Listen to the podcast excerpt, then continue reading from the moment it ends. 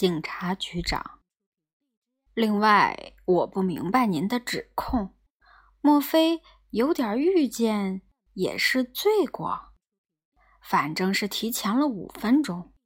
我告诉您，在警察局，一切都是提前的。穿运动夹克的警长，我确信无疑，这应当归罪于钟表。那些新闻记者的表可能都慢了。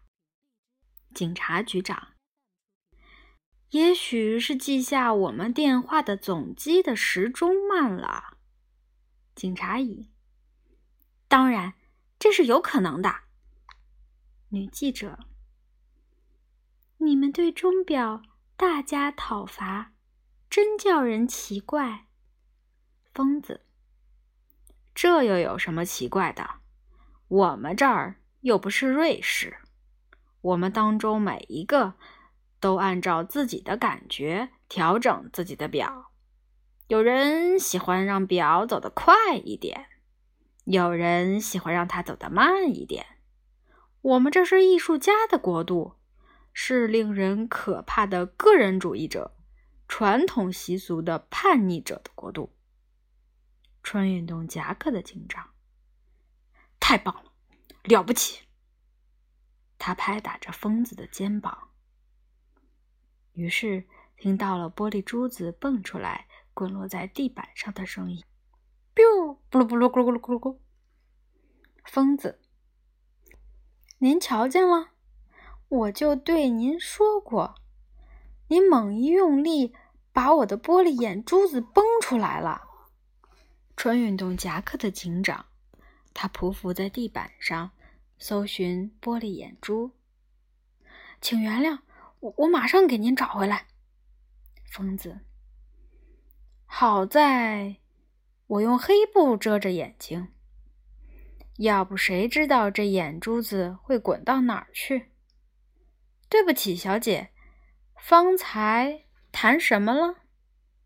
女记者。说我们这儿是艺术家的国度，是传统习俗的叛逆者的国家。嗯，我同意您的说法。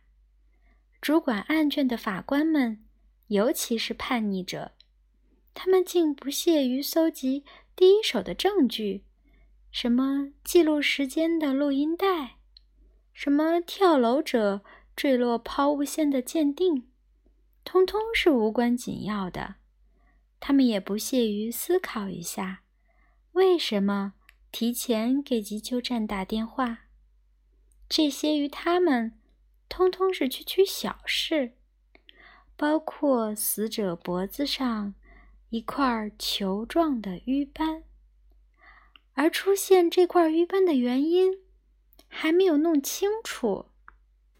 警察局长，注意，小姐。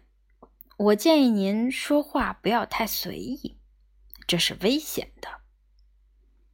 女记者，这是威胁吗？疯子，不不，局长先生，我不认为小姐说话太随意，自然，她是想暗示对这些事实的某种解释。我已经在不止一个场合听人们谈论这些事情。奇怪的是，它正是从这座楼里传出去的。警察局长，谈论些什么呢？疯子，人们都悄悄的谈论，说对无政府主义者最后一次审讯的时候。午夜十二点以前几分钟，在现场的某个人好像失去了耐心，用拳头狠狠揍了无政府主义者的脖子。穿运动夹克的警长激动起来。别激动，警长。他继续讲述道：“他马上瘫倒了。”发出临死前的喘息，失去了呼吸的能力。于是他们打电话呼叫急救车。与此同时又要想法子让他活过来，便打开窗子，把无政府主义者抬到窗台上，身躯的一部分伸到了窗子外面，这样午夜新鲜的空气能够刺激他，让他苏醒过来。据说有两个人扶着他的身子，正像在这种情况下常常会发生的那样，每一个人都指望另一个人。由我来扶住他，你扶好他，扑通一声掉了下去。穿运动夹克的警长大怒，他朝疯子走去。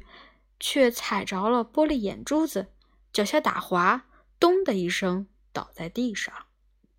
女记者说的对，就是这样。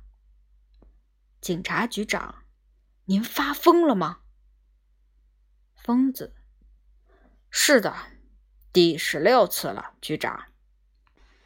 穿运动夹克的警长，天哪，我踩着什么东西了？疯子，瞧，您踩了什么东西？我的玻璃眼珠子，瞧您把它弄得多脏！警长，劳驾您给我一杯水，把它冲洗一下。警察以下，女记者，你们应当承认，照这个说法，一系列谜一样的问题就迎刃而解。为什么提前打电话呼叫救护车？为什么坠落的是一个死亡的躯体？甚至可以弄明白，为什么检察院在他的总结报告中使用了一个非常有趣的字眼“疯子”。什么字眼？您还是直截了当的说个明白。我被搅得头疼病都发作了。女记者，检察院书面声明：无政府主义者的死亡应当视为意外死亡。请好生注意。天哪，不是自杀，像您所说的那样。